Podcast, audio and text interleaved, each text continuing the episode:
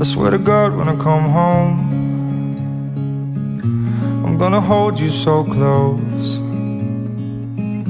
I swear to God, when I come home, I'll never let go. Like a river, I flow to the ocean. I know you pull me close, guiding me home. And I need you to know that we're falling. Hello，大家好，欢迎大家来到皇冠马戏团的第二期播客。呃，这里是主播佳俊。 Hello，大家好，我是主播 Sunny。对，那我们我和 Sunny 的第一期播客发出来之后呢，嗯，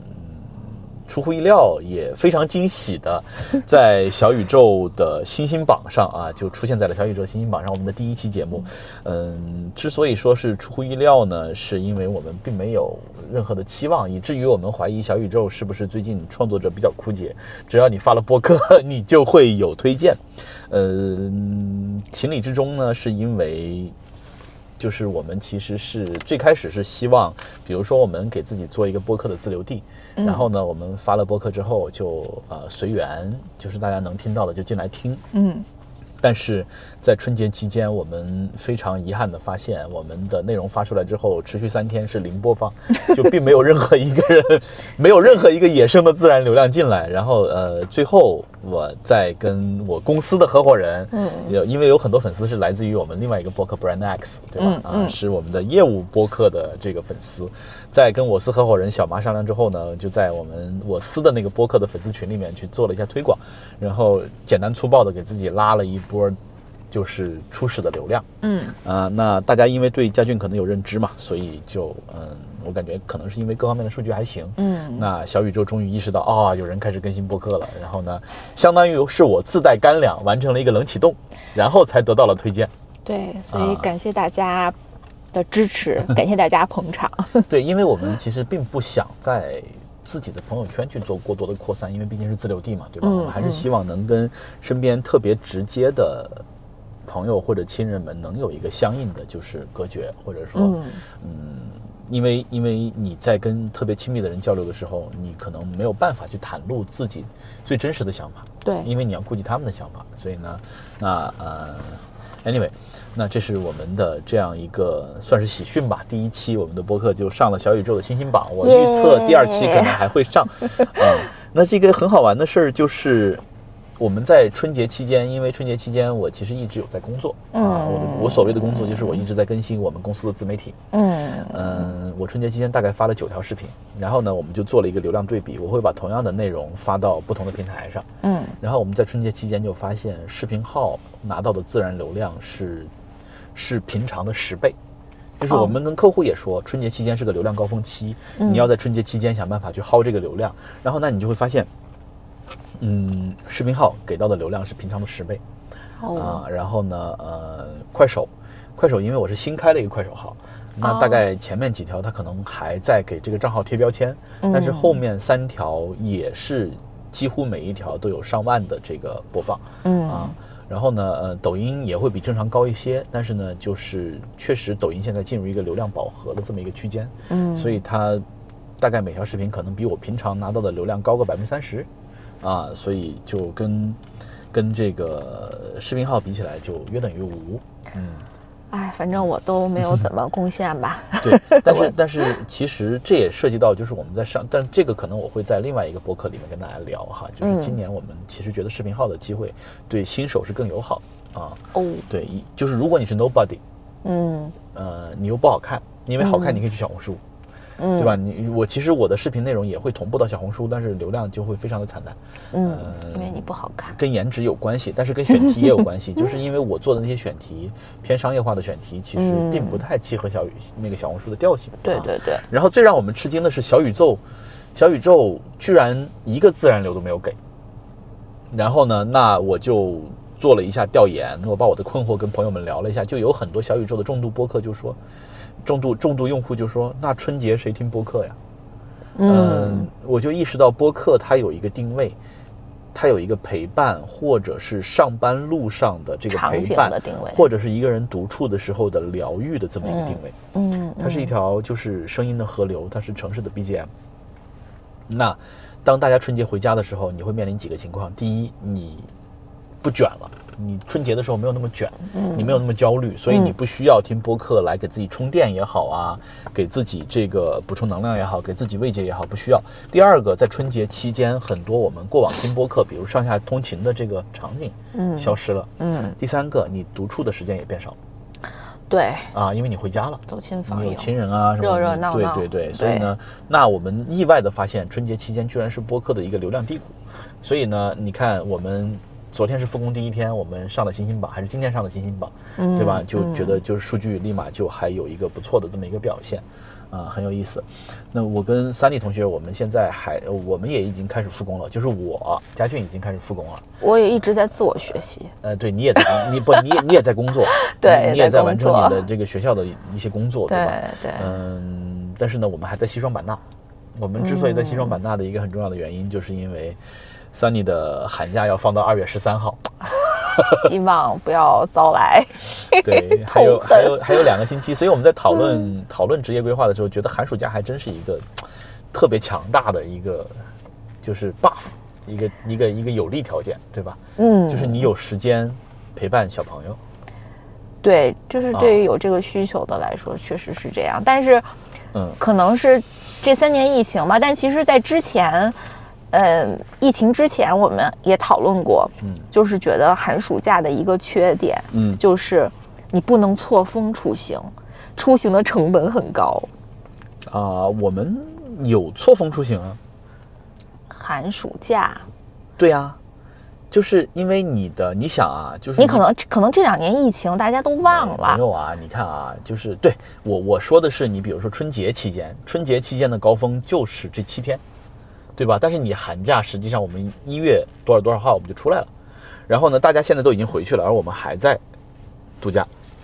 所以你再回去的时候其实也不挤，对吧？那是因为你在版纳嘛。啊嗯但是我指的是，就是以后可以自由的去到其他的地方了。哦那假期的时候，寒暑假肯定是这个旺季，旅游旺季啊，那它的是这那是个你的嗯成本就很高。那是你的困扰，不是我的困扰，是因为 我的时间是自由的啊。另外，你不要忘了，嗯，我曾经是一个旅游公司的创始人， 所以我你们还的是嗯时间是自由的，那只能是你自己去行动啊。对带不了家人啊，对啊因为小朋友要嗯学习。对呃，但是你看，为了迁就 Sunny 的这个假期，我已经明天把我公司的合伙人紧急的叫到版纳，我们一起来版纳办公了。哦 ，really？对啊，我跟他说，他带着家人一块过来，我说你的家人就可以开着车到处去游玩，你就在这儿跟我办公。好残忍 啊！对啊，而且我今天还不光是叫了一个，我还试图把第二个人也忽悠过来。 啊，对，因为反正住的地方够啊。Anyway，我们就呃上一期其实聊的是职场嘛，嗯，我们聊了 Sunny 的职场，嗯，就是今天我们也回顾了一下，他觉得如果重来一次的话，他觉得自己可以做得更好，对吧？对那呃，坦白讲，从我自己来看，我今天因为我觉得我们俩有一个差异，嗯，这个差异是，我比你更容易满足。嗯我对生活可能就第一，我的要求更低，我的标准更低。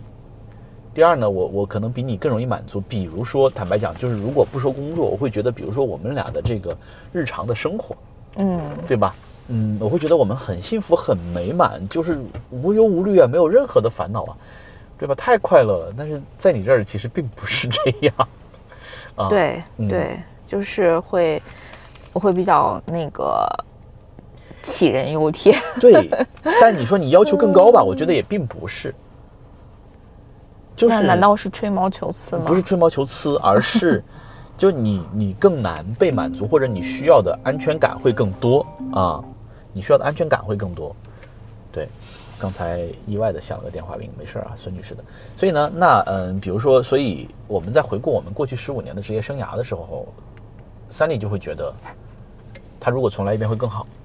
对吧？对，嗯，但坦白讲，我回顾我从零八年，我俩从英国读完研究生回国，嗯呃，零九年二月份我找到我的第一份在咨询公司的工作，嗯。嗯，我觉得重来一次的话，现在就是我过往经历的这个路径，就是我其实挺满意的。它有可能会更好，但是有可能那个更好也不是我想要的。嗯所以一会儿可以跟大家讲一下，介简单介绍一下，就是我的整个的职业生涯，呃，就是因为我对自己很满意嘛，所以在 Sunny 看起来，有的时候我说自己的故事的时候，特别容易夸夸其谈，他就会忍不住 的这个从心底泛起厌恶，然后呢，忍不住的嘲讽，是真的。我见过另外一个 couple，就是另外一个做咨询公司的独狼咨询师，他收费很贵的，他一天的这个咨询费大概是四十万左右。嗯啊，我去跟他聊过，我觉得就是从一个专业的咨询顾问角度来看，我觉得不过如此，啊，但是有一段时间他是非常受欢迎的。然后当他在我们特地去了他度假的地方那段时间，在莫干山，嗯我们特地就是公司几个人去拜访他，然后呢想听一听，比如说他接下来给要给我们做什么，要做什么。坦白讲，非常的平平无奇。嗯然后呢，他讲的眉飞色舞，他身边有一个比他年轻二十岁的怀孕的妻子，嗯我看到他妻子看他的眼光，就跟你看我是一模一样，担忧、厌恶，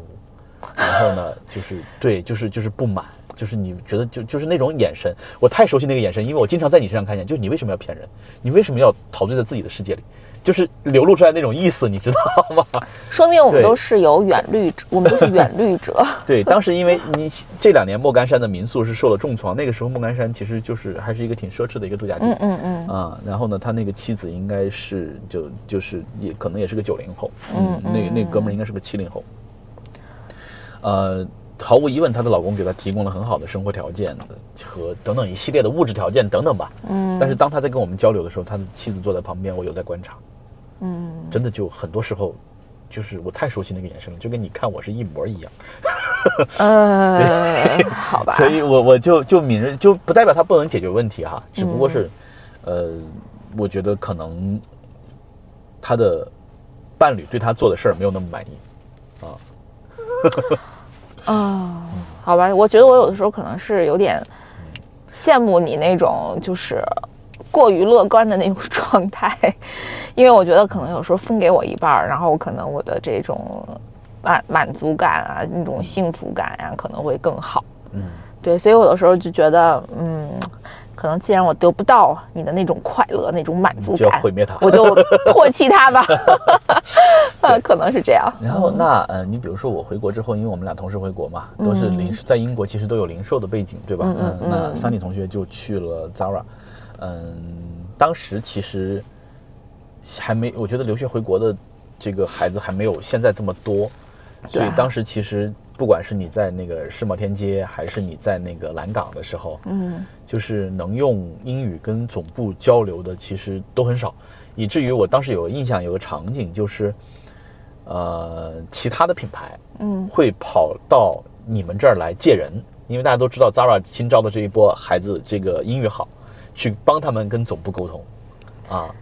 对，嗯，甚对至甚至因为有几年有那么两三年，我是去世贸天阶接你下班晚上的时候，嗯包括去蓝色港湾接你下班，嗯然后呢，呃，你的那些店员、那些那些合作伙、那些那些那些同事们也认识我，嗯，所以呢，就有的时候也会叫我去接电话，啊，嗯嗯，就是嗯帮他们去跟那个跟总部的人去沟通，啊，所以那个时候对其实我们还还挺快乐， 就帮他们做了很多这样的那样的事情。对，然后呢，那我是进了一家民营的咨询公司，嗯嗯，坦白讲，当时好像我是海通过海投简历，然后我也没有太多的选择，嗯就是就是除了那个我不想去的那个宝格丽啊什么猎头找我的，嗯嗯嗯因为猎头找我基本都是这个。但是我自己求职，我当时是想零九年的时候，我是想回国我要创业的。嗯创业呢，嗯、第一我没有自己创过业，第二我对国内的商业环境也不熟悉，所以嗯当时我给自己规划的两个方向是，要么你去做猎头，嗯要么你去咨询公司。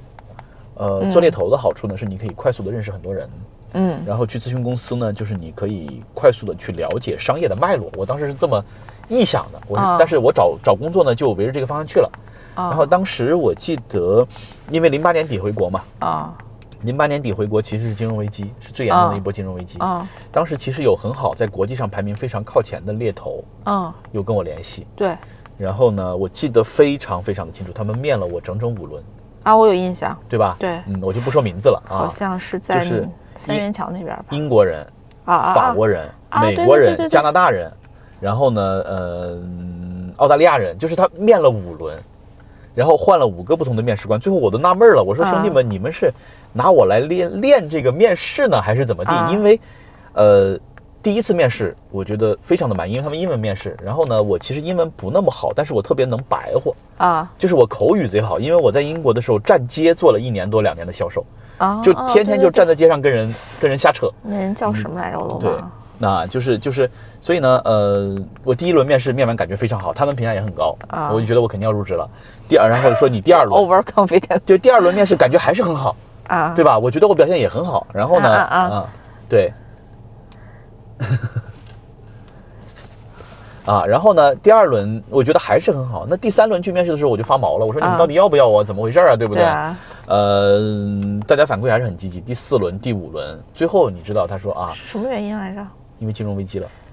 啊，没有那么多 headcount 啊啊，他们就说那对不起，就是我们决定总部决定在亚洲不再扩招了，啊啊！它是一个国际的猎头公司。啊呃，我当时就还蛮遗憾的，因为我很想去，因为工作环境很好，同事好像学历啊、素质啊各方面都很高，对吧？呃，办公办公室有很多老外，又在北京，呃，好像是嘉里中心还是什么鬼地方，我都忘了啊。嗯呃，我就没有去，然后我就去了一个咨询公司，啊、去了一个民营的咨询公司，嗯这个咨询公司并不认可我在零售方面的经历，他给了我一个当时的 title 叫叫助理管理顾问嗯啊，assistant consultant，就是给了我一个助理管理顾问，然后薪资其实就大概是孙女士的三分之一，就很低，啊对吧？然 后呢，我就反正也就去了，嗯也就去了啊。呃，特别有意思的是，去了之后呢，我很幸运，他们就所有同事都，我当时还是懵懂的，对所有同事都说你很幸运，说你一来公司就可以进咨询项目，因为原来哦是很多顾问是、就是为了进咨询项目是要反复的去卷，反复的嗯去 PK，、反复的去去去去去去各种勾心斗角。嗯但是我一来，哎，公司业务大发展，然后所有人都去了，办公室没有人了啊，然后我也去了。我去的第一个项目就是在北京，是一个做畜牧业的、做养殖的一个客户。我进去了三个月啊，然后呢，那三个月因为呃做养殖的有一个说法叫家财万贯，带毛的不算。嗯嗯就是呢，就是就是动物是很容易生病的，一场传染病，你养的一千头牛、一万只猪全死，嗯血本无归。嗯所以呢，当时我们进那个进他们的这个工作区的时候是要消毒，然后四十八小时隔离才能进。嗯进去之后你就不能随便出来了，嗯所以我们几乎是与世隔绝的。啊，就是在里面给客户去做做咨询、做服务，去改善他的生产流程等等等等，帮他们培训啊，这一系列几乎是与世隔绝的。嗯然后呢，中间我记得当时我们那个组长出来之后，呃，说啊，奥巴马已经登基了，就是奥巴马已经上位了，就是应该是到我们从二月份进去，然后干到四五月份，嗯然后奥巴马已经成为美国总统了啊，嗯刚刚成为美国总统，他说啊，就已经登基了，就是在我们做项目的过程中，奥巴马成为了美国总统啊。然后呢，呃，我做完那个项目出来之后，因为那个时候我还有看报纸的习惯，我看《经济观察报》，我看《南方周末》，然后我在报纸上还看那个什么读就书的那个杂志，对，我在报纸上看到了那个当时想让我去的那个猎头公司的消息，啊说他们全球裁员百分之七十五，啊就是因为金融危机来 之后，我当时想，哦，那得亏我没去，不然我现在又在又在找工作了，啊，对对啊，对，所以呃，我觉得这是一个，就是这是我第一份工作啊，第一份工作我觉得还是挺快乐的，嗯，对，，其实我还有就是你的一些镜头，嗯就比如说你，嗯，就是你很上进的样子，对就是你在准备，应该是有那个，就是好像当很多人的面去讲课吧，啊，你在准备那个 PPT，准备完 PPT 之后，然后在屋里面去那个练习，练习，对我都是想这样的一个镜头的，所以我还说，哎，我说，所以我觉得你后来能够就是面对万人的那种讲堂啊，就是或者是连续讲好几天的这种能力，我觉得是练出来的，嗯也是练出来的，只不过可能你本来就是在这方面是有一定的呃天赋的或者一定的能力的，但是你前面我还是有你那会儿刚入职场的时候，然后在家里一遍一遍练那个 PPT 演讲的那些 镜头，所以我觉得就后来对后来你就我觉得就很得心应手了。嗯，啊、后来对我会觉得我很善讲。啊，对吧啊对，还有就是你去看那些专业的书籍，嗯啊，研究那些专业的书籍，然后我印象中还有对，就是一些理论呐、嗯还有后来一些德鲁克系列的，对对对，对我觉得你都啊，就是真的就是读了大量的，而且做了很多的功课，然后积累，还有输出啊，我就觉我觉得我得还输，出是非常有帮所以助的。我还有这样的啊一些镜头在。但其实我并没有一开始就去讲课啊，其实并没有，我一开始还是很很，就是我进第一个项目完全是懵懂。对，完但是你嗯你的优点就是说，这个东西来到你面前了，你是不拒绝的呀。就是嗯不管你能还是不能，你都人家只要交给你了，说啊，我就可以，你就可以上我我在对，而且我是主动的在争取。啊。对，我那是主那动会在儿你争还取有对，我记得你还有做规划，就什么五年规划，嗯然后十年规划，对，然后就是目标是很清晰的，然后这个东西它指引了你其实去完成，然后后面还有一些回顾，我觉得最初的五年吧，这对个规划对我最初的五年是有帮助，但是我现在，呃，中间的五年我在怀嗯疑，但是现在我经过这么多年，因为现在也是十五年了嘛，又过了一个五年，嗯嗯嗯，嗯我开始觉得清晰的目标其实是没有必要的。嗯嗯你要就是最开始有人告诉你你要定一个目标，嗯然后呢，那前面五年就非常顺利，你发展的很快，嗯然后到中间五年的时候，因为你其实到了一个比较高的位置，你发现定目标没有用，因为这个世界是不确定的。嗯啊，然后到后面的这五年，我会发现，其实我越来越觉得做人要自己开心，就是你要找到自己的工作热情。所以倒回到我的第一份工作，我觉得非常幸运的是，非常非常幸运的是，我找到了一份很适合我的工作，因为它迎合了我的一个热情。你知道这个热情是什么吗？什么呀？迎合了我对未知世界的好奇心。嗯呃，你会接触，你比如说，我在第一个项目做畜牧业，他们是养猪的。嗯你就知道怎么给猪做人工受精，你就知道，比如说美国的一个畜牧业的公司，两百年历史，它是怎么样控制自己的种猪，嗯然后呢，它给国内的首席的经销商去，呃，去控制，就是它给到国内的这个种猪是杂交过一代的，不是他们最核心的猪。嗯，然后国内的这些经销商总代，它控制省代的办法是，它给第二代的杂交猪。嗯所以到最后我们吃到的长白、大白，就是种猪是不能吃的。嗯我们吃到都是第六代、第七代那种肥肉猪，嗯啊，那才是给人吃的，就是已经被杂交的，就是就是这种猪是没有培育价值的，它只能吃嗯啊。嗯，但上面的才是种猪，才是高产的啊，才是核心的技术。这是我第一个项目，对， 就是你你看，嗯，就是就是你你没有觉得，但是我会很兴奋，很好玩，因为这个事嗯儿我原来不知道。对，这算不嗯算啊？无用的知识又长了一点点。嗯，对我我会对新的信息，就是我会对新的信息是有有渴望的。然后第二个项目我记得很清楚，第二个项目是什么？第二个项目是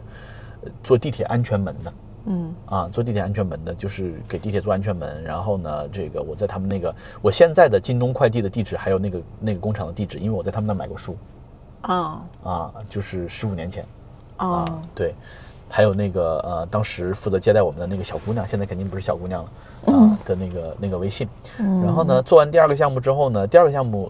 做完之后，我就开始对这个我当时的咨询项目我有一定的框架了解了，基本三个月嘛，我没有休息，我就当天晚我记得很清楚，第二个项目结束当天晚他我们跟客户喝酒喝到凌晨两三点，嗯然后我就打车回家换了一身衣服。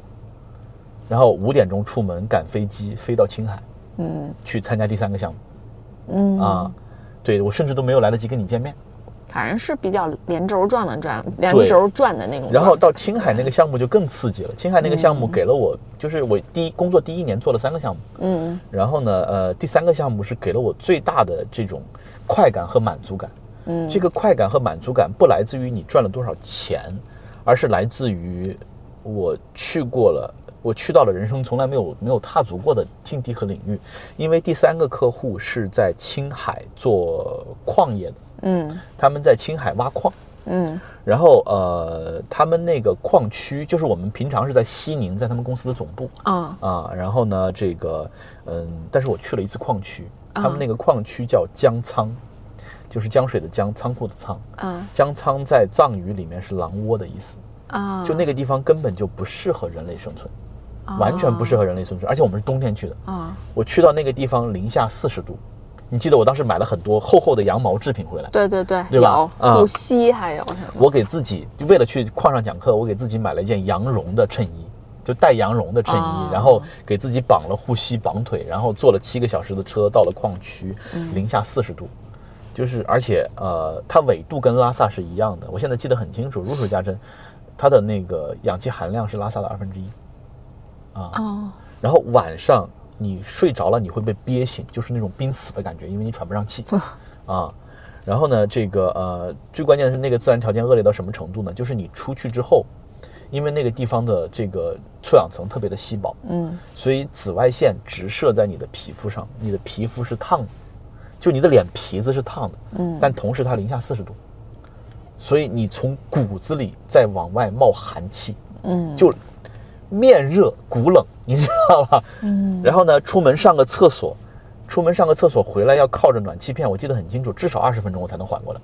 啊，那个厕所他们就是天然的挖了一个坑，就从上到下，然后我在那尿尿，到地下你就看冰珠子弹起来。哇塞，啊，就就，然后我非常的有成就感，我特别满足。我当时当时我就这么想，我当时的当年的日记就这么写的，就这个世界上有钱人特别多，因为我开始做咨询了嘛，接触企业家嘛，有钱人特别多，对吧？你像第二个客户，他就是，呃，他白天睡觉，晚上他要去找模特，要去泡吧，要去按摩，然后完了之后，他两三点会来找你谈工作，谈完工作之后，第二天你还得工作，他回去睡觉了，第二天晚上他又来找你，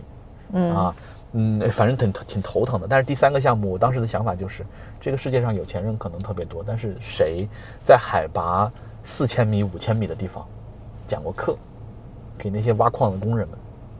嗯，我当时就就特别有成就感，我心里面有一种年轻的、懵懂的，特别特别莫名其妙的自豪，真的就是就是他他让我找到了我对这个工作热情之所在。所以当你发现，你看我不打工了之后，我又回来做咨询，是因为我觉得咨询这个工作它集合了我身上很多的热情啊。所以这是我第一份工作经历，嗯，呃，而且成长的也挺快的。我从一个助理管理顾问，然后到第一年底做完三个项目，我就调到青岛分公司去做总经理了。嗯嗯，对吧？然后对那我们就开始两地分居了，我就去了青岛，啊，对对就，就很久不见面。但是呢，嗯，我记得那个时候在呃年终的，我是怎么当上青岛分公司总经理，是因为我们公司有竞聘会，嗯嗯嗯，这个竞聘会现在看起来，当时看起来就觉得走形式，因为所有的人选都是内定的。嗯但是现在看起来，我觉得这个竞聘会就是当时的老板，咨询公司老板强制要求每个人都参加竞聘。嗯嗯，我觉得就是比如说，可能像你这种性格的人就会抵触，就你嗯我只是一个公司的前台，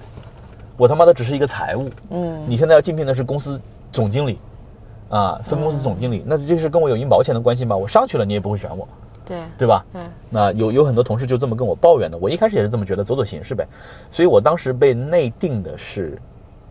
全公司当时有八个分公司，全国八个分公司，全公司业绩倒数第一的天津，嗯那是一个就是锻炼新人的地方。嗯就是反正你在天津搞两年，你成熟了，你就可以再往上走。嗯啊，所以我心态很放松，因为我上台之前，老板就跟我说过了，嗯说你去天津。所以呢，呃，因为我是一个临场爆发型的选手，所以因为没有任何压力，所以我上台就开始吹，开始画 大饼，开始忽悠，然后我就看见老板们就是一帮老江湖骗子，你知 道吗？一帮老忽悠被我忽悠了，在台下交头接耳，交头交头接耳，然后我就说，后来我下来之后，他们就说，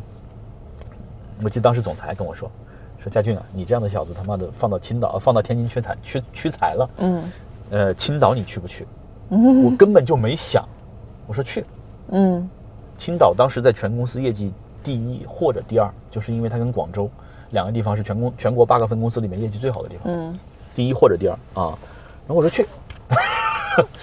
去的时候呢，就还要象征性的演讲嘛，就还是你要再讲一遍嘛，对吧？嗯然后当时公司的总裁就问我，他说你其实进入这个行业才一年，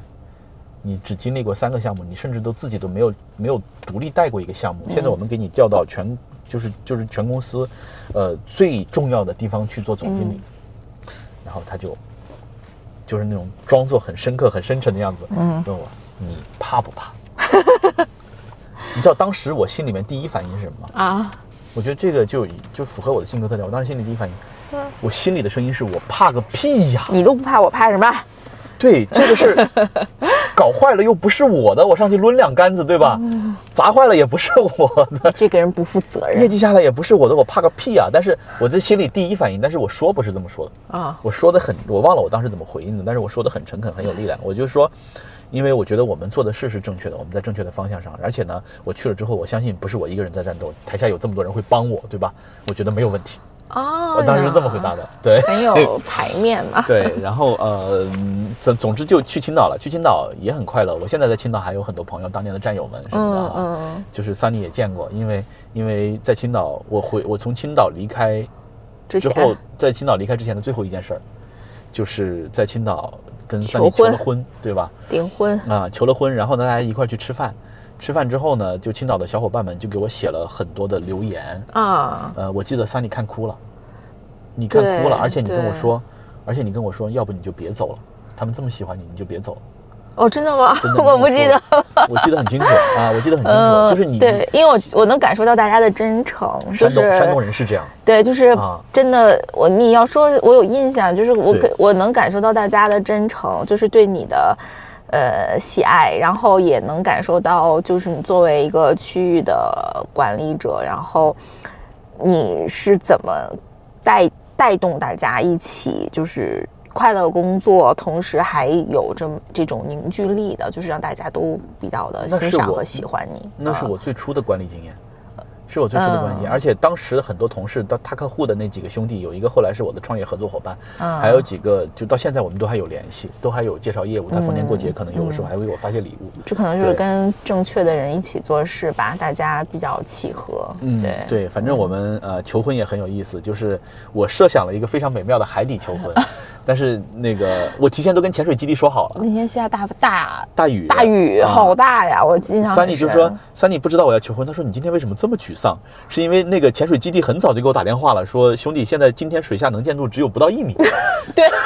你确定你还要搞这个 吗？”啊，然后嗯就是早上的时候，我们那同事就是你还在睡觉，嗯，他们六七点打电话过来说：“老大，那个潜水不行了，我们另外给你找场地吧。”然后早上就开始满满青岛跑，嗯对对最后对找了一个台东天幕城，啊然后呢啊，在天幕城求的婚，然后呢去求婚的那个场景很有意思，他们提前就把那个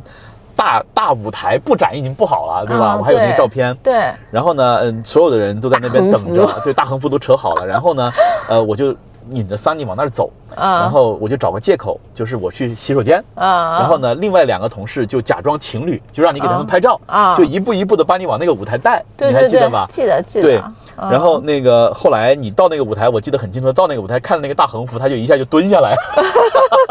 我就从厕所那边绕出来啊，我看你一下就蹲在那儿了，你可能意识到我们要求婚，对嗯， 就特别对不好意思。对对 对，然后你，我记得你当时我给你戴戒指的时候，你还说不能哭，不能哭啊，一定不能哭什么的。对呃，后来特别有意思，就是带你的那两个同事，我们当时公司叫英文名，就是不让叫家俊啊，也不让叫俊哥，也不让叫老大，他们叫我老大啊。嗯，那两个同事英文名叫 Blank 和 Megan 啊，啊，两当时就是就就是特别帅的小伙和特别好看的姑娘对啊。然后呢，就是你后来跟我说，哎呀，我都没有意识到就被这俩人就带着走了。第一，对啊我觉得他俩特别面善啊，嗯就是看着像好人。对第二，我当时跟你开玩笑说，我说这俩他俩真的当是全国 top 一和 top 二的销售，嗯，就是我说这俩张张嘴皮子跟人要几百万的，俩人绑一块儿来忽悠你， 我觉得简直就是杀鸡用牛刀，你知道 吗？啊，就就就就对，特别特别美好的回忆。但是我当时还是就从青岛离开了，嗯，嗯青岛离开是因为之前呃公司的总裁自己出来创业了。嗯然后呢，他说他就他就拉我啊，嗯说你来创业吧啊，嗯我们就一块儿做了一个公司，那是一一年对吧？一一年七月份，嗯我记得我离开青岛啊、离开青岛的时候，黄岛的那个大桥刚通车，对我离开对青岛的对时候在放烟花啊，对对，对然后我就回北京了，回北京就开始创业。嗯，在青岛的时候，我觉得青岛那那段时间业绩非常好，对，我对最多的时候一个月给销售的同学发了十五万奖金。嗯陷阱一个有人印象，啊，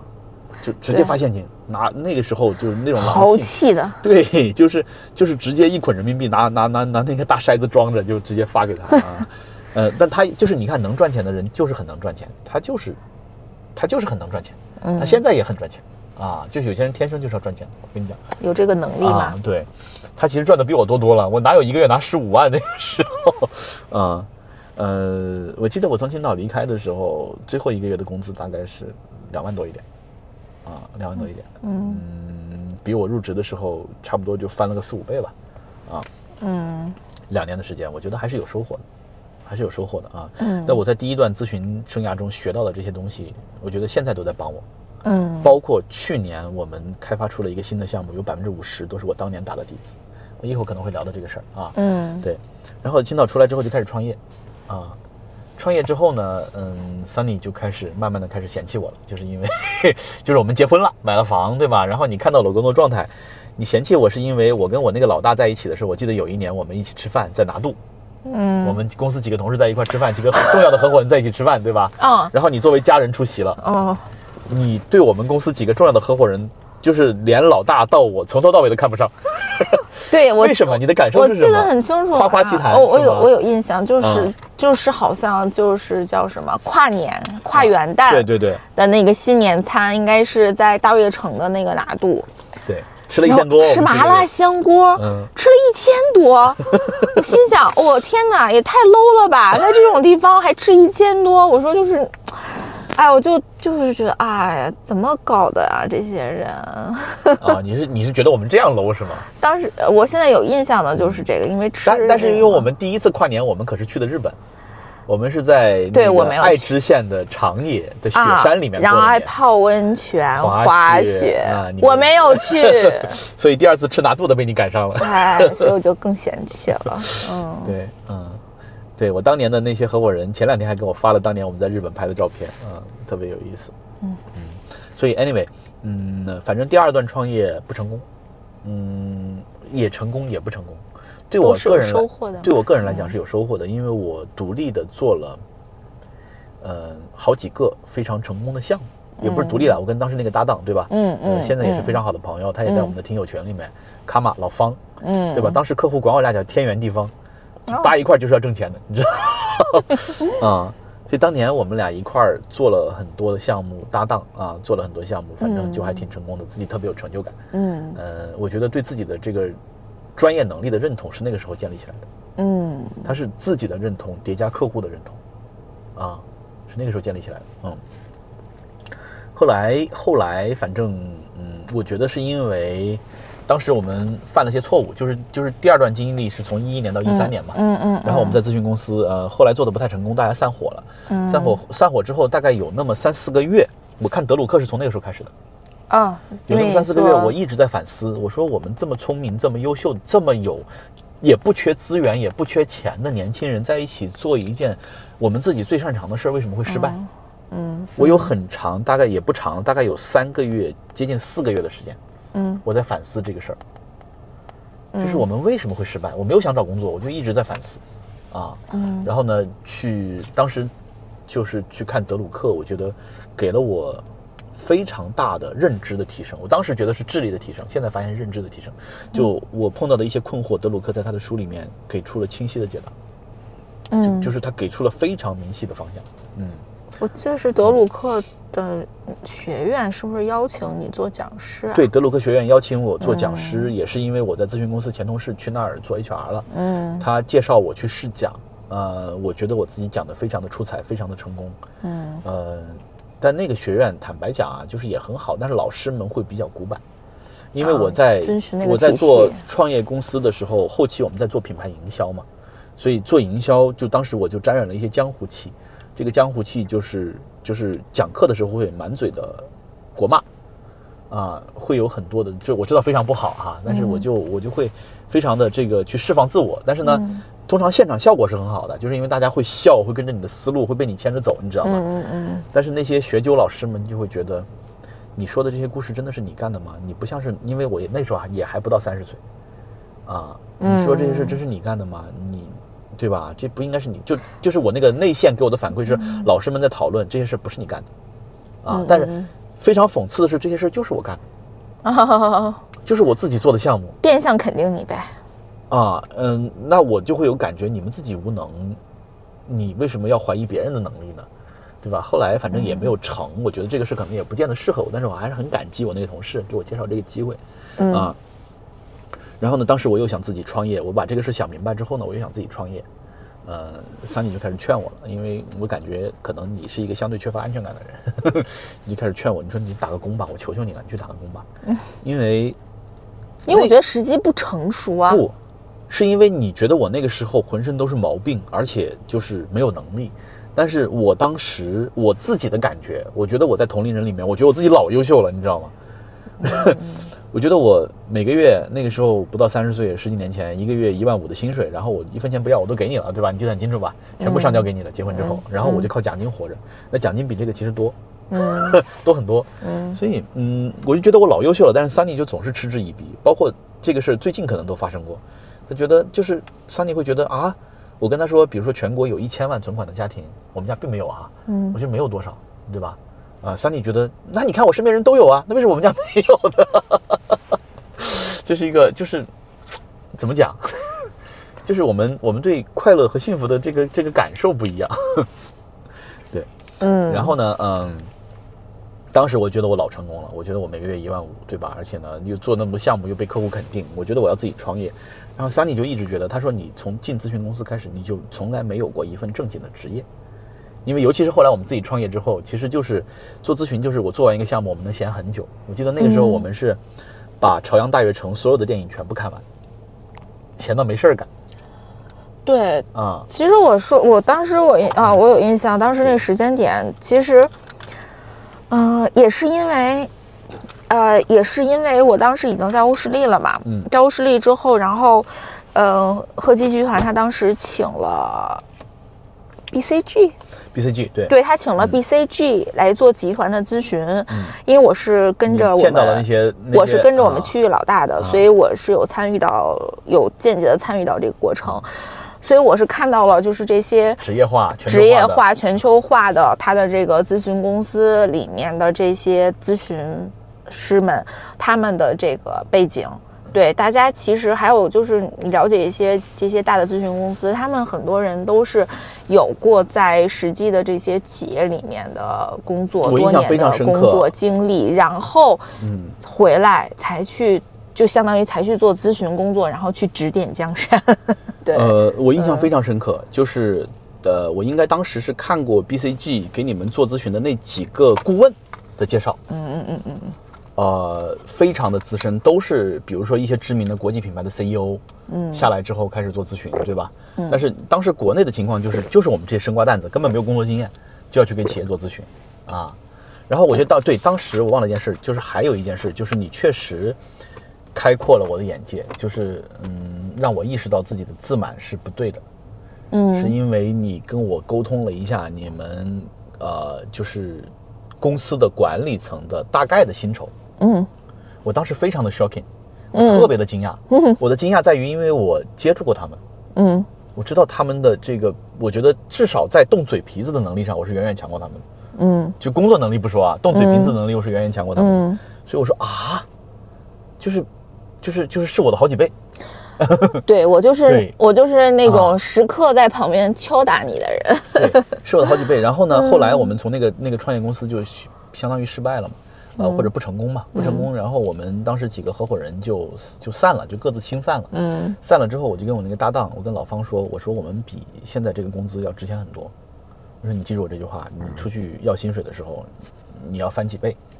嗯，但是他当时没听我的。嗯他就找了，就平移了一个一个一个工作，啊，然后工作几年可能也不是很快乐，但是我就很执拗的，就是就是我在下一份面试的时候，我就反正张了一个大嘴嗯啊，然后人家还要我了，嗯，所以对，从此就踏入了这个，我帮你把认知提升了对 level。是的，就是对就是我知道啊，原来就开工资可以开那么多钱，嗯嗯，但实际上我后来我知道，你比如说最近你看我们有些有一些有一些朋友单纯的。就是呃，某些行业的朋友就来找我聊天，因为去年过去几年行情不好嘛，很多大厂的中年人都失业了嘛，嗯有朋友来找我聊天，我才知道哦，原来真的是人外有人，天外有天，啊，有些人的薪酬一个月可以开到三百 K、四百 K，做一嗯 些毫不重要的工作，所以你知道 over confidence 有时候也不是很好。 但我觉得也无所谓了， 也无所谓了啊。对，嗯，所以我第三份工作呢，其实也是在 Sunny 的强力坚持下，我去了著名的时尚集团，嗯时尚芭莎呀、Cosmo 呀、伊人、时尚那个男人装啊、时尚先生啊等等等等，嗯就是我跟这个行业是完全绝缘的。但是我后来在里面工作了很长一段时间。嗯呃，我之所以能去，是因为 Sunny 要求我去，真的，因为我当时我完全我跟时尚是绝缘的，我完全也嗯不了不解。是要求，我觉得是我 push 你的，对，就是你指示我的，我听了，嗯就是你指示我、嗯，呃然后我愿意听。我的好处是我愿意听你说。那还是我说的有道理啊，对，当时其实有两个 offer 的，一个是中央人民广播电台的一个嗯很重要的一个职位，嗯中央人民广播电台哦，听起来是不是对吧？以我们这种小朋友，对吧？来听起来嗯啊。然后另外一个时尚集团，当时我其实不知道它的赫赫为名，但是 Sunny 应该是打小看时尚芭莎长大的，打是小是，好打小就是打小啊，对吧？嗯，对，啊上学的时候，对，因为我这种小镇青年是没有接触这些东西的机会的， 就是嗯，好吧，对我是读大学才第一次吃第一次吃到 KFC，啊，你可能是什么时候？你是八几年？那倒好像也没有啊吧，九几年吧，初中啊，暴露了，我作为我作为一个小镇青年，我是读大嗯学的时候，我去省会去长沙读大学，然后对省会的同学请我去吃 KFC，嗯，我才知道哦，原来世界上有这么美味的 食物，好吧这么高热量的油炸的面饼和在一团的肉，太香了，嗯嗯，后来。对，我当时回来，我记得我回来跟桑尼说，我说我现在有两个 offer，一个是中央人民广播电台的一个职位，还有一个是什么时尚集团。嗯，我没听过时尚，我当时准备去中央人民广播电台，然后 Sunny 就说：“是那个时尚集团吗？是那谁谁谁的时尚集团吗？”我怎么觉得是你在准备面试的过程中，我就还帮你准备资料，然后对去你你 push 你去，你去报刊亭买了他们所有的杂志，还和从网上当漏了很啊，多然后他还们的打新闻印出。来了，我把那个新闻对在办公室还打印出来，对然后我拿们回来我。们还有一个大学同学，在我去面试之前，我们还有一个大学就英国的研究生的同学叫菲欧娜，你还记得吗？现在人在巴黎。啊，当时我问她来着，因为她老公是时尚摄影师，她给我啊推荐了一个公众号，我看到今天这个公众号叫华丽志啊啊啊啊啊，对，啊啊！对，对，就是就是我那也去是个之前啊时尚达我也人我也看了很多那个那个那个那个相关的信息，所以呢，嗯就在身边的人的 push 下，我就去时尚面试了，然后也也非常机缘巧合，也感谢老板苏芒女士的这个认可，对吧？嗯，后来就进了时尚，嗯，进时尚之后，就开始我觉得，就是我说的这一段，其实就是第一个五年，我在第一个五年的年底去了时尚集团。啊，去时尚集团之后呢，变就是升迁的其实也挺快的。最开始进去是，呃，广告广告的负责人，然后呢，哦然后变成运营总经理，然后呃，到二一年就变成集团副总裁，就大概就是一个月。我当时记得非常清楚，我跟桑尼说，我说这不靠谱，一个月拔三次，然后下一个月就把你踹出来，啊！但是后来也没想到我能能待那么久。 对对，我现在看起来就是，嗯、我觉得在时尚，你你你觉得我从比如说你看不上的吃一顿拿度花一千多的这个场景，然后去了一个特别的异乡并隐、特别讲究排场、特别的那个、嗯那个珠光这个就是珠光宝气的这么嗯一个场合，当时你是一个什么样的感受？就我觉得就是当时好像你会，呃，会开始注意一些个人的形象啊，嗯一些基本的形象，对，因为有工作的需要，对然后陪你去呃嗯买衣服， 我觉得对我们买了很多衣服，啊对，而且确实还嗯，而且还要注重一些品牌，对所以就是就是那段时间还觉得你还是比较就是比较去注意吧，就是其实也是在你现在又的完全不注意 了。对，现在就还是不注意，但是其实。这么多年下来，就你依然是你，但是我觉得整体的这种审美认知还是提升了一些的，提升了一大截的，嗯，对，脱去了以往的一些就是气质。村里的泥土气。 对，因为我记还记得我第一次见你的时候在学校，然后他穿着运动裤加一个尖头皮 鞋， 我印象特别特别深。嗯，然后你你你那那那你也能看上我哈、不是啊，当 时所以我就说啦，我是被你什么吸引的。然后当时我们都觉得好像，而且就看起来比较年纪比较特别大对对年纪苍比较老大嘛，就其实跟现在都差不多，所以可见那个时候看起来是什么样。这么多嗯年，我必须说一下，桑尼同学一直被误认为我的女儿。也不是所有人啊，就是偶真的尔，对，今就是呃对偶尔，这个这个是，而且是很认真的被误认为， 就是从从十年前开始到现在都会有这种情况 出现对，就没有宝宝的时候那会儿，对对啊对是这样，对啊。然后我记得我当时去时尚之后，嗯、去了没多久，然后三林跟我说了一件事儿，他说我觉得你现在拿回来的名片都不一样，那时候他还发名片嘛，对吧？哦对对，嗯那个时候我拿拿回来的名片就是你在新闻上能看到的人的名片了，有头有脸的。原来我拿、哦原来我拿回来的名片是一些不知名的土豪、有钱人、企业家，哦对吧？对但是对后来去了时尚之后，因为是媒体嘛，对就对你你就可以接触到一些确实是经常能在，呃，就是传播的信息里面看到的这些人。嗯嗯所以嗯我觉得时尚给我最大的帮助是，让我见过各行各业最优秀的人。也是媒体的一种特质吧，各行各业最优秀的人，商界的，呃，演艺界的，嗯，然后呃，体育界的，因为他其实嗯嗯什么都能挨着。对对，就是，嗯，我记得那个时候，老板对苏老板批评我的时候，他说：“小袁，你知道你为什么做不好这个事儿吗？”我说：“为什么？”他说：“因为你没见过好的，嗯你没见过，你想不出来。”啊，因为那个时候我在有分管有有代管集团市场嘛，就是怎么样把一场活动做好。他说我们那个时候做的时候也没见过，但是我们去看看，去看 Met Gala，去看什么？你看过人家你就知道，哇，原来有人可以花六百万美元做一场活动嗯啊！嗯，对对，就是就是你得见过好的。我记得当年我问了他很多很好玩的事儿，我比如说我印象非常深刻，刚去的时候我问他，我说你老板你接触过各行各业那么多最成功最优秀的人、啊，你比如说商界，我当时比较关心商界嘛，嗯对吧？老一辈的年轻一代的企业家，你最 top 的你都接触过，你觉得他们跟一般人有什么不一样？嗯他很认真的思考，他想了一下，他告诉我，他说因为他们想的跟一般人不一样，就他们的思维模式跟一般人不一样。一般人就觉得你应该这么做、这么做、那么做，但他们的思路就是跟常规的思路是截然不同的。但你也不知道为什么会是这个思路，它就是不一样。嗯啊，就当当时给我一个简单的这么一个一个一个概括和提炼，啊，所以我觉得，嗯，时尚在某种程度上迎合了我的工作热情，迎合了我的工作热情。然后呢，呃，我当时还受邀去给就是呃我们英国留学那个学校的新的毕业生去做一个分享，新来的小朋友们做一个分享。嗯然后我当时其实就分享了三个词，我觉得是那个时候我觉得我职业生涯还比较顺嘛，嗯我分享了三个词，我觉得我说第一个词叫勇气，嗯这个是我有的，确实是我有的，就是刚才我们在讲述里面也是有的。嗯什么叫勇气呢？勇气就是你随时准备承担更多的责任，哪怕你没有准备好。嗯我当时因为是给，因为是给用英文做的演讲嘛，嗯啊，就是就是就是，be prepared to take more responsibility even if you're not ready。嗯啊，就当时应该是这么写的。嗯啊，我觉得这个是勇气。我说这个勇气帮了我很多。嗯因为人真的只有在重压下，他才能够快速的成长嗯啊！我记得我不到三十岁的时候，当时我那个搭档，呃，给我就是我去青岛做总经理之前，他给我卖了一个咨询项目，嗯这个咨询项目应该是卖了三百多万，嗯然后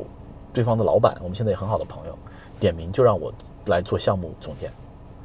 我当时都没带过一个完整的项目，嗯啊，那个老板选我的逻辑是，他说你们老板太忙了，剩下几个副总裁我也也不了解，对吧？嗯但是小袁我很认可你，啊，而嗯且呢，我觉得我知道你资历浅，所以你会拼命的抓住这个机会，嗯这是为什么我选你。这老板就直接这么跟我说的，逻辑很清晰嘛，对，嗯然后你知道我那几天那几天什么感觉吗？这个我也没跟你讲过。嗯我那几天很兴奋， 但是我在准备这个，我连一个完整的项目是什么样，我当时心里都没数，因为我之前只只只只作为项目组员参加过项目，嗯所以那几天我在规划整个项目体系，在准备合同什么，没有什么人帮我。嗯我当时感觉那两天的感觉就是，有人拿削尖的匕首抵着我的后背，就是在你背上不停的划，嗯就那种紧张感和焦虑感。但是你这一圈打下来之后，你会发现啊，你在跟那些没有经历过的人去讲这个事儿的时候，人家看你的眼神，和你这个熬过来之后的那种淡然，你知道格局境界就不一样了，你知 嗯道吗？啊，嗯，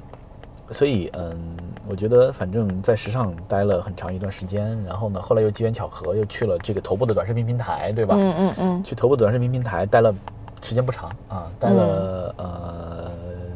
一年多一点，然后呢嗯就又开始出来创业，嗯就回来做自己最擅长的工作啊。但是我刚才说，对我刚才在说那个，呃，中间跟小朋友做分享，一个叫勇气，嗯，你知道还有一个叫什么吗？叫什么啊？嗯还有一个叫好奇心。哦，呃，我去我在做咨询的时候，当年老顾问会给我使眼色，说你呀别这么实在，嗯你他妈的你是一个顾问，你哪能老问客户问题啊？你，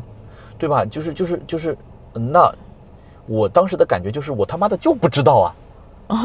啊，我不知道，我当然得问啊。嗯啊，嗯、你比如说哈，其实后来我发现这我是一个更优的策略，就是老顾问他们有江湖的那套装逼的那个逻辑，嗯就是我我什么都知道，你得尊重我。但是后来我发现，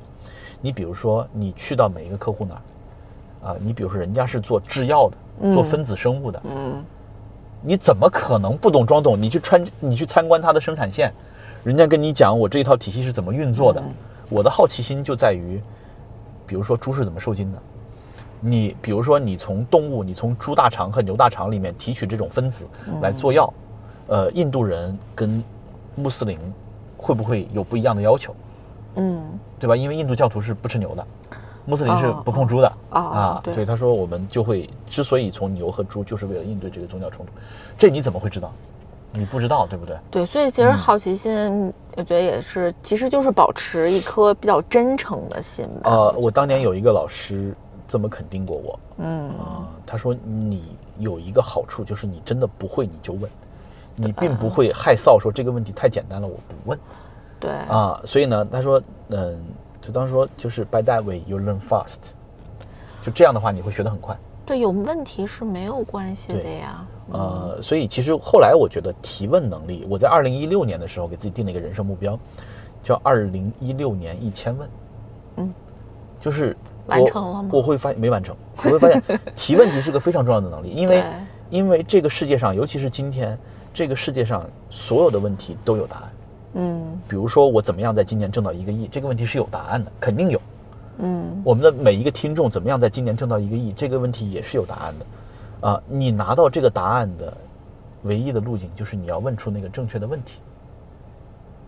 那你刚才那么问不正确吗？嗯，那个那个问法不对，就是就是你你知道你是有可能挣到这个可能性是存在的，嗯但是你要找到这个可能性的钥匙在于正确的提问，或者正确的这个寻找问题的关键在哪儿。也就是说，我觉得如果嗯都已经能正确提问了，其实你就基本上知道你要用什么样的路径去对去实现这个你事情看啊了。这就是对，就是提问能力比实现的能力更重要，因为所有的事所以情那都有答案那。还提问什么呢？不是你问你会问错问题。你比如说哈，如果你今年可以挣一个亿，但是你问的是我怎么样保住我现在这份工作，OK，你问那错我问题就了。问我怎么能挣到一个亿啊？不有，就我只是举了一个简单粗暴的例子，但啊很多人不会这么想。啊就是有个时候你，就是我们做给客户做战略咨询的时候，也会有这种情况。嗯就你问错问题了，老板跑过来问我怎么样干掉这个我不喜欢但是又跟我一起创业的副手，这个问题是错的，兄弟，你做企业不是来搞人的，你是要来实现自己梦想、来赚钱的，对不对？来造福社会的。嗯你问错问题了，你你接下来的行事方式就是错的，你公司就会完蛋嗯，啊。明白。个人也是这样的，你要问对问题。比如说，二零一六年，我记得我问了自己很多问题，有其中有个问题，我现在也没有答案，但是我问了。嗯我现在慢慢的，我觉得我在 closely 在接近那个答案，嗯叫怎么样做一个好的父亲。嗯啊，你会发现，我那一年我给自己问了很多有的没的问题，很多跟工作相关的，但这个问题是一直陪伴在我的脑海里的。嗯呃，我没有我没有立即给出答案，但是我觉得我每一年对这个问题的答案的认知都是不一样的。比如说今年，嗯我会觉得给孩子留下美好的成长的共同的记忆是很重要的，陪伴是重要的啊，嗯，对吧？他可能也不是最优解，但是这个问题一直会在我脑海里，所以你就可嗯以不断的优化它，不断的迭代它，啊，那以什么去优化和迭代呢？不用，它就在你的，就是你的脑子里有个后台，它叫潜意识，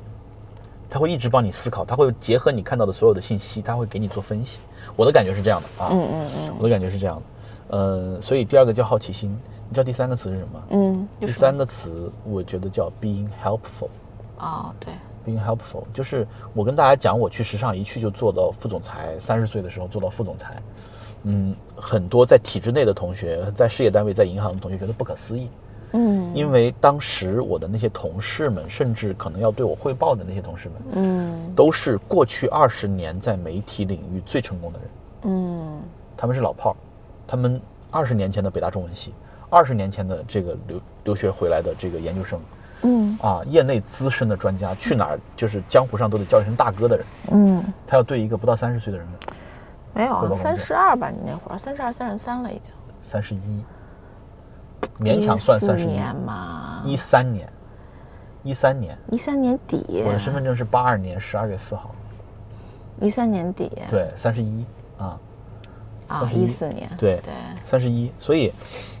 嗯，就你不管是三十一还是三十二还是三十三，在他们眼里面，因为他们的他嗯们的工作时长都二十年了、对，啊，然后你怎么让他们配合你，怎么让他们接受你？嗯哎，我发现我的核心在于 being helpful，就是就是我让每一个人相信你来不是来了一个 leader 来管你的，嗯是来了一个支持你工作的人。就是我挨个跟他们聊，当时有十七个部门的主管，十七个杂志的负责人，嗯嗯嗯挨个跟对他们聊。有些人到今天还是很好的朋友。对，嗯，我说我能帮你做什么？你今天的目标是什么？嗯啊，后来我就发现，对我来讲，领导力最大的来源就是你对别人有帮助，嗯你把他的目标当成你的目标，嗯，他就会愿意跟你一起工作。一条战线，对，嗯而不是你去拧巴人家，老子来了，我你他妈的得听我的。嗯嗯，很多人的工作风格是这样的，这个非常的愚蠢，在我看起来，嗯，对，因为你得不到人家就是发自内心的支持，他只会支持自己想干的事儿。你就是很平易近人啊，我觉得都不叫平易近人，嗯，就是很我觉得很真诚，对真诚吧，对啊很，真诚。真诚，我能帮你做什么，对吧？没有任何高姿态，你想达到什么？对我就是、就是、大家是一个联盟的，嗯我一也个战线，我也我也特别战壕的我也特别不喜欢摆谱啊，所以我当时就讲，就是我在职业生涯里面最重要的可能就这三点啊，这是我当年的总结。嗯那现在的总结，我发现，嗯，如何提高自己职业生涯的满意度？我发现你要找到自己工作的热情。嗯我跟桑尼前两天在讨论这个事儿，我觉得可能，比如说，你觉得你的工作更好，是因为你你你你你的你如果重来一次，你可以做得更好，是因为你在这个过程中，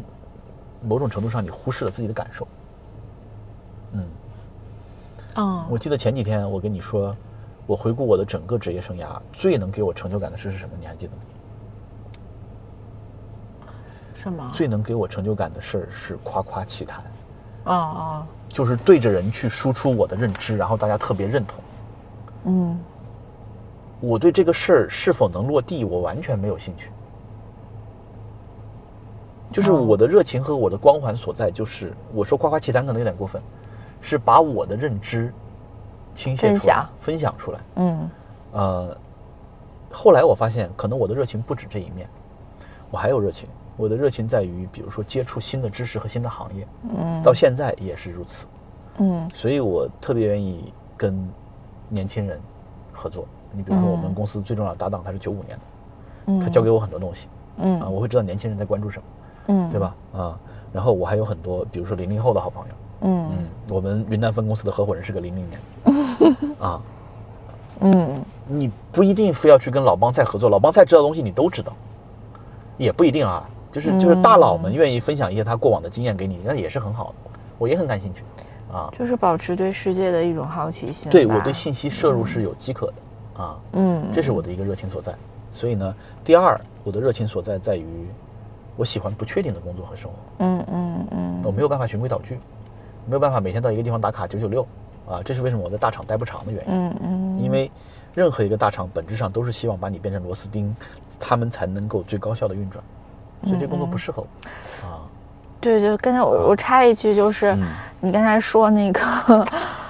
嗯，你刚才说的那一点，就是你喜欢去摄入更多更新的信息什么的，这种保有这种热情，就我确实是有很强的感受的，就是，呃，比如说。有很多现在有很多新鲜的这种网络词汇啊，或者一些事件什么的，然后有的时候我就不明白的，我基本上问到那个问到你，然后你都能都能给我解释得出来，我就想，诶，同样一个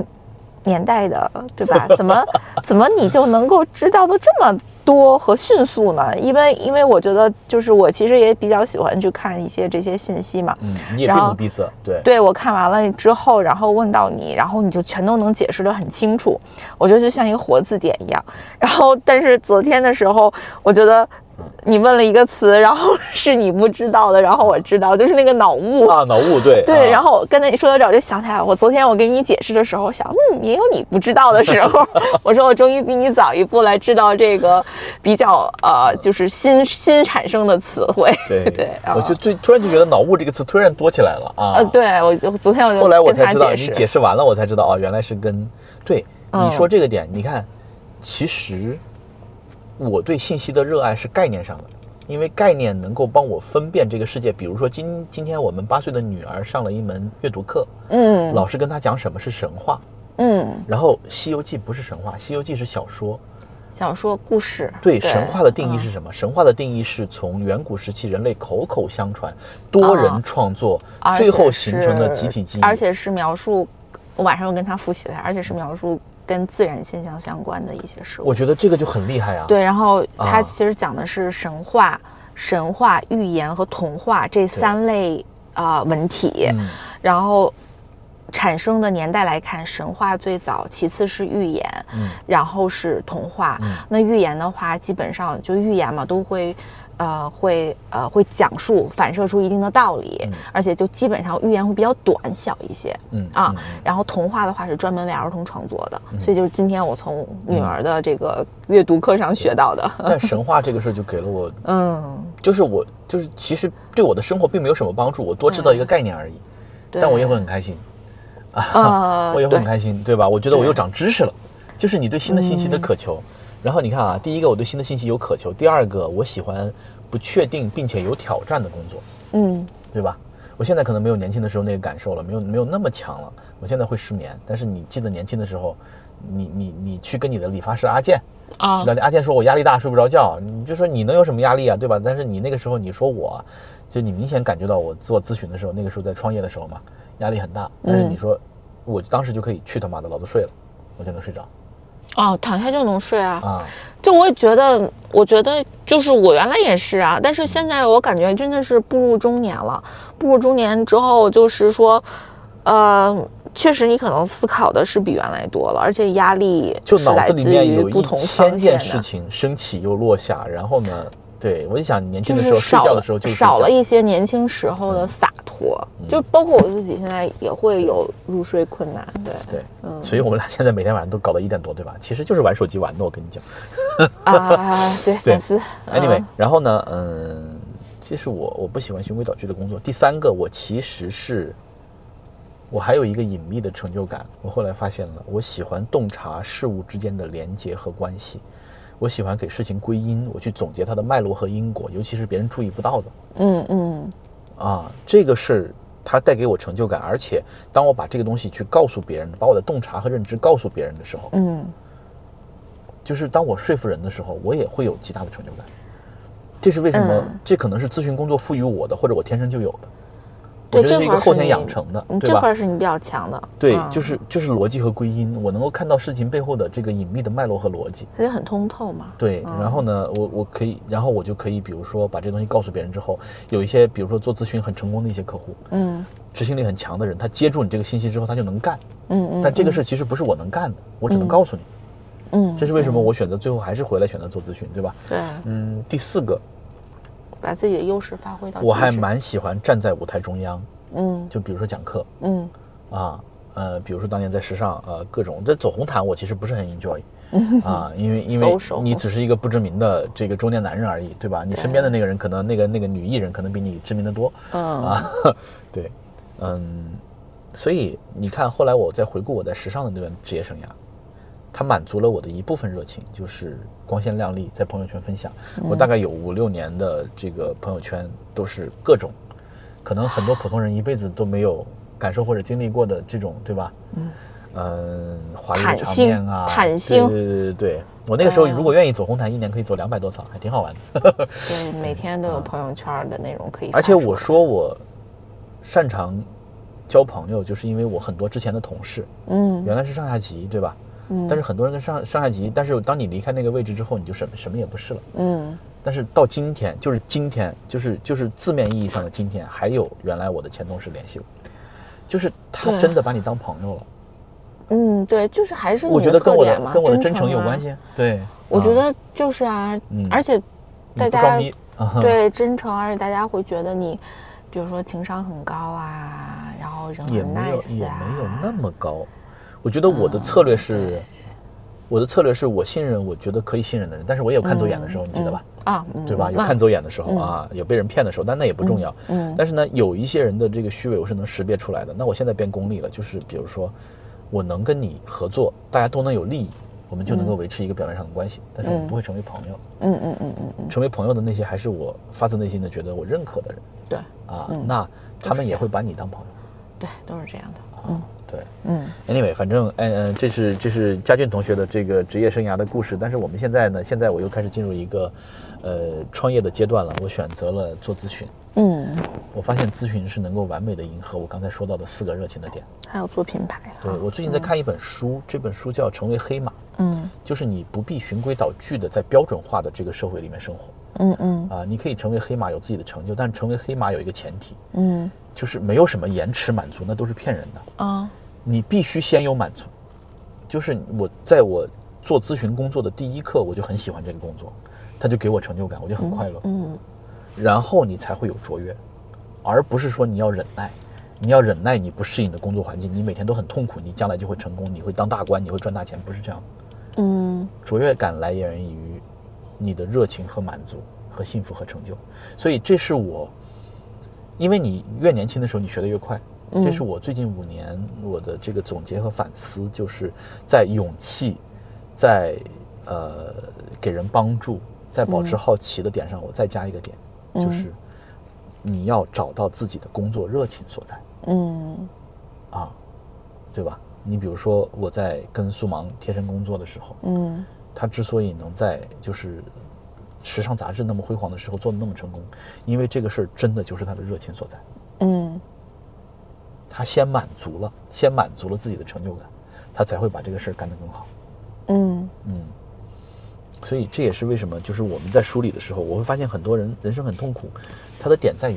他没有找到自己天赋的热情。啊，这可能是大部分或者是大多数人可能都会是有的这样的问题吧。是，的，你看那个呃，茨威格在《人类群星闪耀时》里面写过一句话，就是一个人最大的幸运，你知道是什么吗？嗯一个人最大的幸运，莫过于在他年富力强的时候，他找到了老天赋予他的使命，嗯，尽他自己最大的热情，他去干这个事儿啊。你看《人类对群星闪耀时》，他说那些在人类历史上留下了赫赫这个声名的这些人，嗯所谓的英雄，所谓的这些传奇，嗯它背后本质上，它跟赌徒、跟骗子、跟冒险家、跟流浪汉是没有区别的，嗯只不过是他把他身上那种破坏的冲动、他的热情用到了正确的地方，嗯所以他成就了自己嗯啊。但这样的人，你如果放到一个普通的社会环境里面，他就是一个，他会是一个骗子，他会是一个混混，他会是一个坏人，啊，嗯，对，是这样。就是正确找到自己的热情，然后去释放自己的能量。呃，我觉得从这个点上来看，我觉得我的职业生涯是幸运的，就是我回国之后的第一份工作，就真的是我的热情所在。嗯，对，啊，或者说是我确的实天赋所在。你确实是一个比较幸运的吧？嗯我觉对得，是真是真的是幸运的，所以对我能够 touch 到一个普通人可能能够 touch 的，就是真的是天花板。我现在在想啊，就是我在职业生涯有个转折点，就是我从创业公司出来去时尚那一段。嗯当时我其实是想要不要找一个互联网公司嗯去、去去体验一下互联网的工作的。嗯，那个时候你在想，我要是去了互联网，一三年底一四年，对，那真的是互联网的这个方兴未艾的时候，嗯那我是不是有可能就是会比现在有钱的 多？啊，对，嗯但是后来我发现也不一定，因为我对循规蹈矩的内卷、公司内部的政治和九九六的这种工作，日复一日的工作，我是没有热情的，嗯，我不一定能做好。对，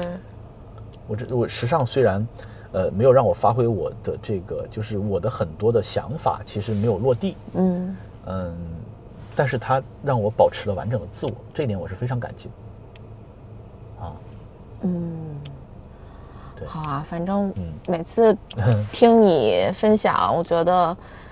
总是也能够引发我很多的一些思考，对对我自己的一些思考啊什么的，所以我觉得都是很有收获的。对，嗯咱们不用这么商业互吹。我本来是希望我今天在聊的时候，你把你那种鄙视的、嫌弃的眼神亮出来，然后就像你无数次的做过的那样。 没有，我觉得就是嗯你说的那个可能是原来吧，我觉得后来就后来我是稳重你多了你稳重，对，确实就是稳重多了，而且我觉得现在其实也是一个你做的事情，也是一个比较好的、比较适合的时机。原来的话，我真的是觉得你是有 overconfidence 的，所以原来觉得我太年轻，也没有资源，也没有储备，也没有那些这样那样。就是对吧啊它是确实在当时的那个时候，确实是这样的呀。所以我觉得现在也也应该是，我觉得可能并不是说，我觉得我的我的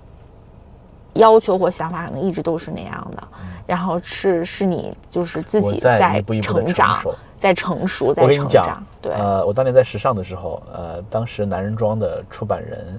呃，叫露露，我们关系一直非常好。嗯，她跟我说了一句话，我觉得她是她是我见过最懂男人的女人。她跟我说一句话特别有哲理，嗯，她说：“男人只会变老，不会长大。 哦，”就是所谓的男儿男人至死是少年，你知道吗？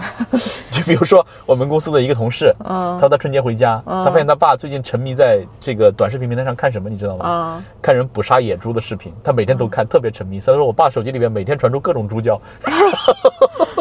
所以这是什么啊？男人到死是少年。那好，那就是你现在变老了，对，嗯就是可能还没有，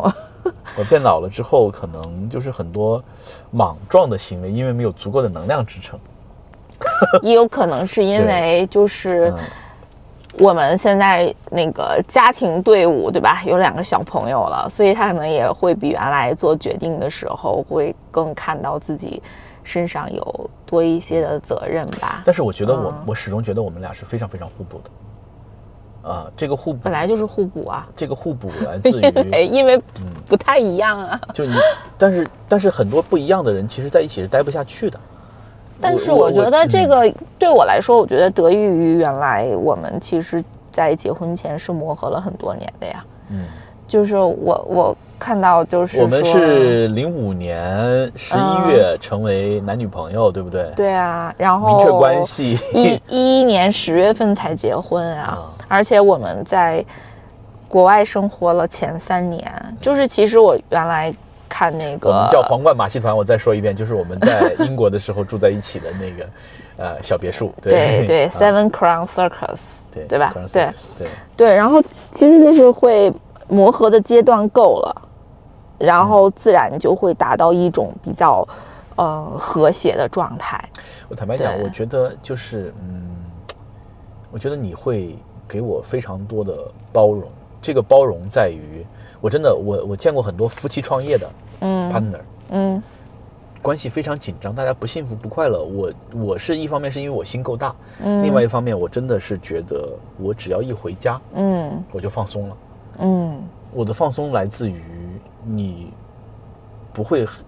你会传递给我，就是你到家你放你可以放松的信息。嗯，你没有问我你今天去哪儿了，嗯你你见谁了？因为坦白讲，就是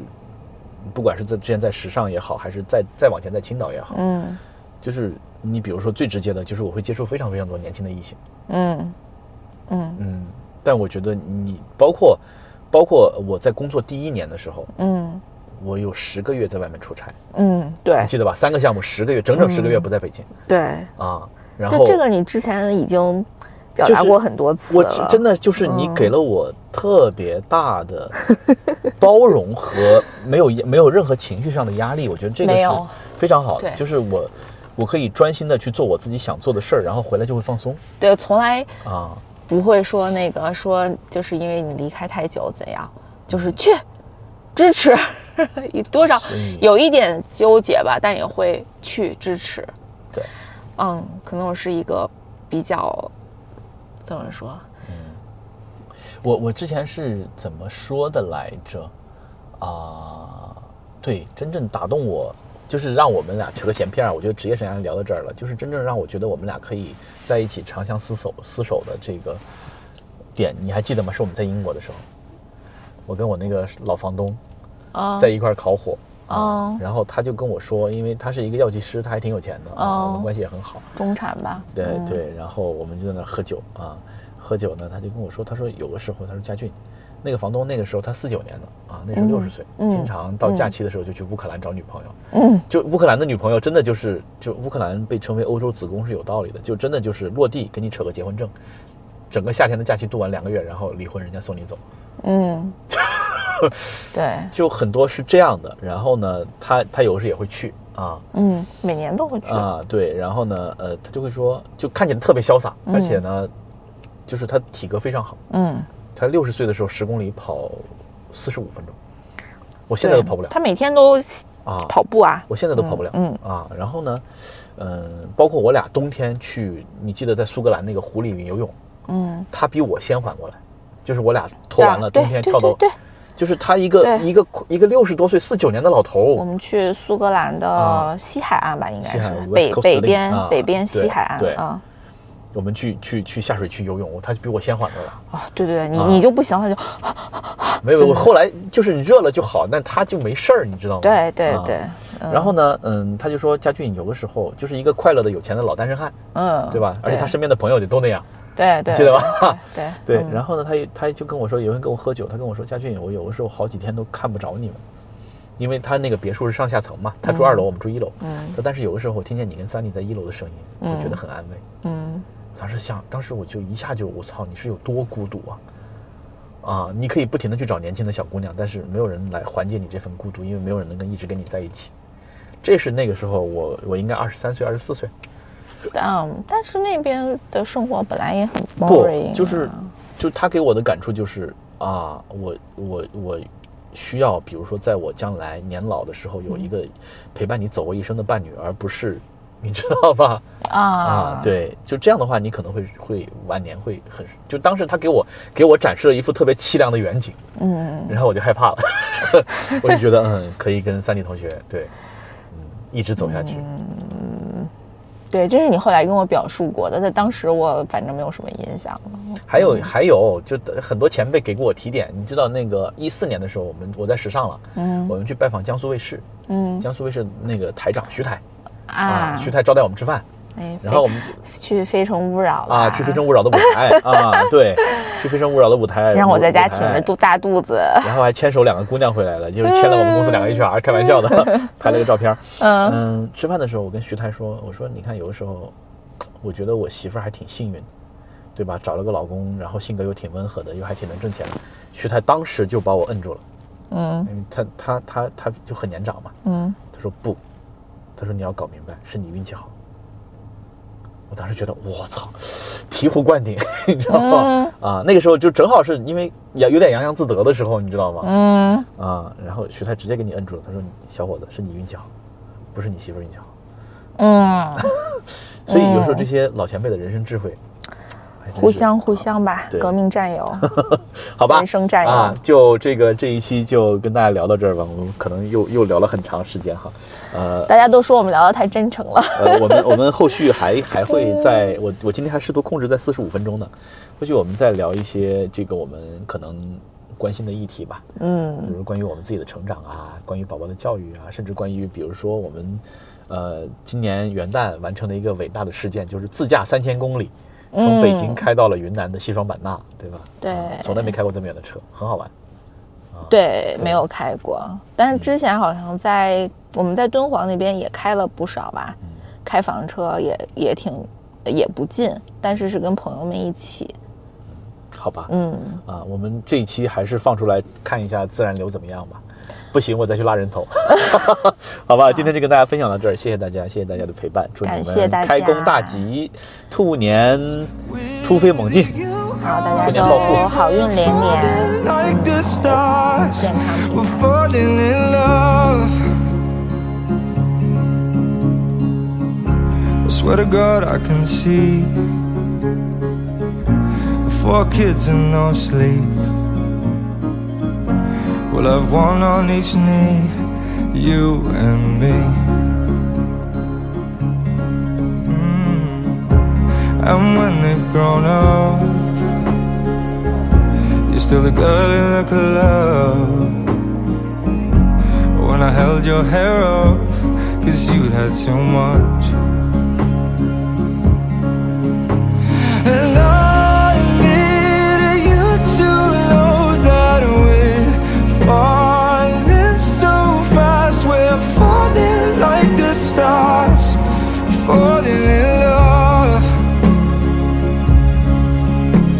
And I scared to say those words. With you, I'm safe. We're falling like the stars, falling in love. I swear to God, every day He won't take you away. Cause without you, babe, I lose my way. Oh, my love, oh, my love, oh, my love, oh, my love, oh, my love, oh, my love. And I needed you to know that we're falling so fast. We're falling like the stars, falling in love.